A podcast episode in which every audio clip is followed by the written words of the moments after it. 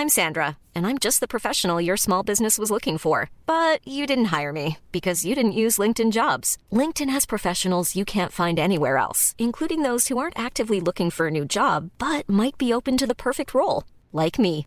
In a given month, over 70% of LinkedIn users don't visit other leading job sites. So if you're not looking on LinkedIn, you'll miss out on great candidates like Sandra. Start hiring professionals like a professional. Post your free job on linkedin.com/people today.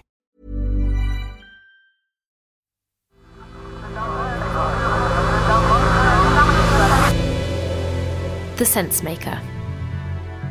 Hi, I'm Nimo, and this is The Sense Maker.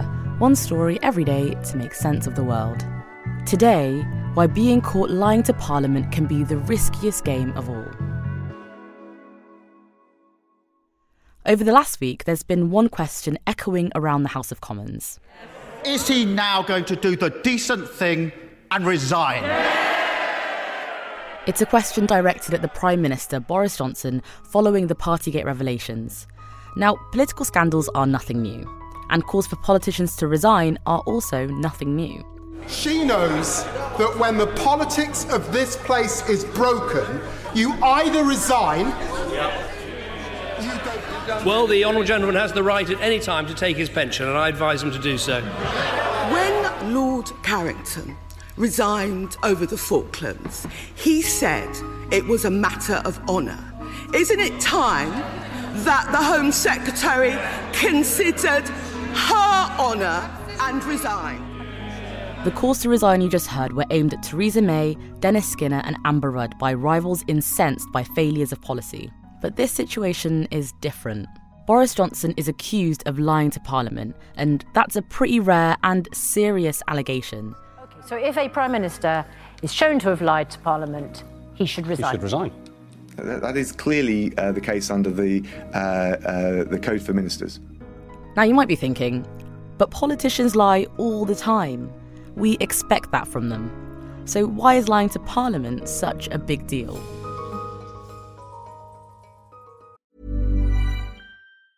Hiring for your small business? If you're not looking for professionals on LinkedIn, you're looking in the wrong place. That's like looking for your car keys in a fish tank.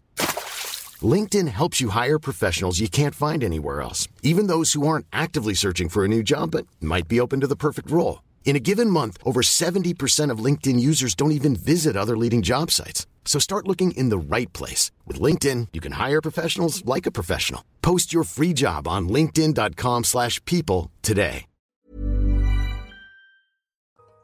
To understand, we need to go back to the 1960s, to one of the biggest scandals in British politics.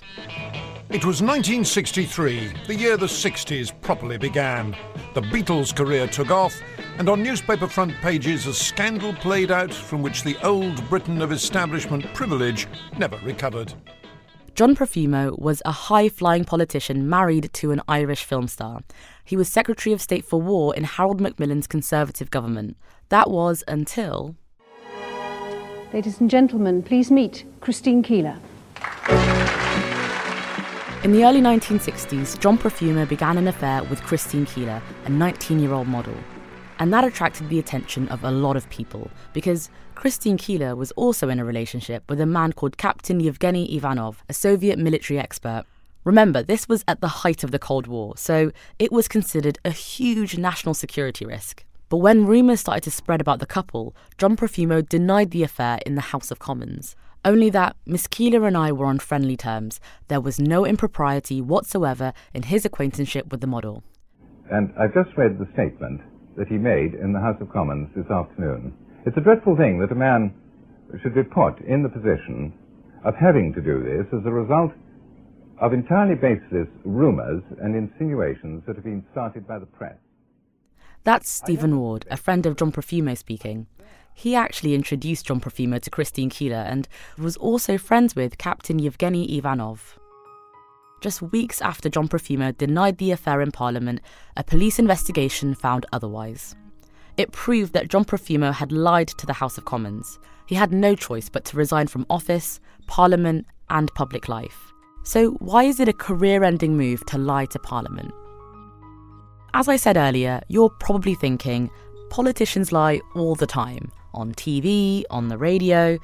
Well, obviously, they shouldn't do it. But of course, it isn't a criminal offence to lie to a journalist.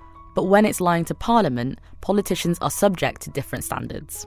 The Ministerial Code is a set of rules and principles which outlines the standards of conduct for government ministers.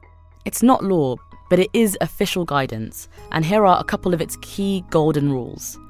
Holders of public office should be truthful, and it is of paramount importance that ministers give accurate and truthful information to Parliament, correcting any inadvertent error at the earliest opportunity. There are many people who believe that when it comes to Partygate, all of those events, the leaving dues, the drinks in the garden at number 10, that Boris Johnson has lied to Parliament about what he knew and that would be breaking the ministerial code. Here's former Conservative cabinet member David Davis speaking in Parliament this week. But I expect my leaders to shoulder the responsibility for the actions they take. Yesterday, he did the opposite of that.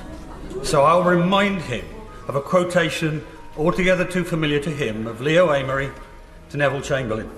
You have sat there too long for all the good you have done. In the name of God, go. Dominic Cummings, Johnson's former aide, has even said he would swear under oath that the Prime Minister knew the gathering on the 20th of May 2020 was a party. This is Boris Johnson speaking in Parliament last week. I believed implicitly that this was a work event. And when pushed again on Sky News this week. No, nobody told me that what we were doing was, as you say, uh, against the rules uh, that the event in question was uh, something that we were going to do something that wasn't a, a work event.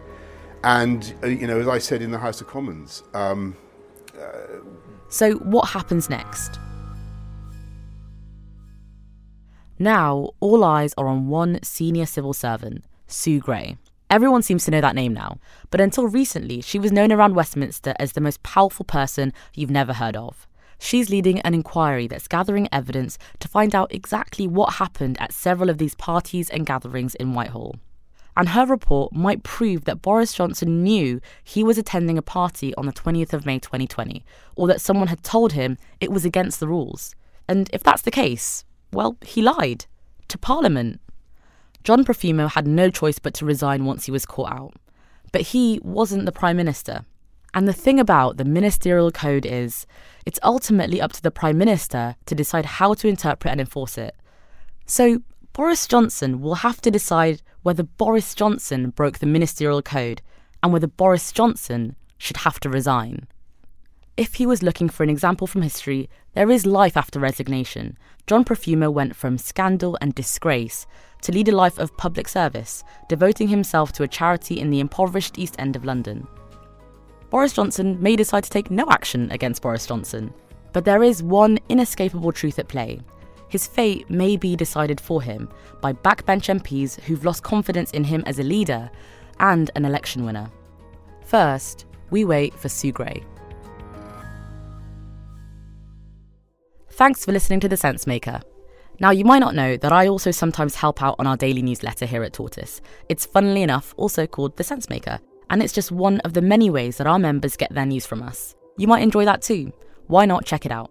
Today's episode was written and produced by Imi Harper.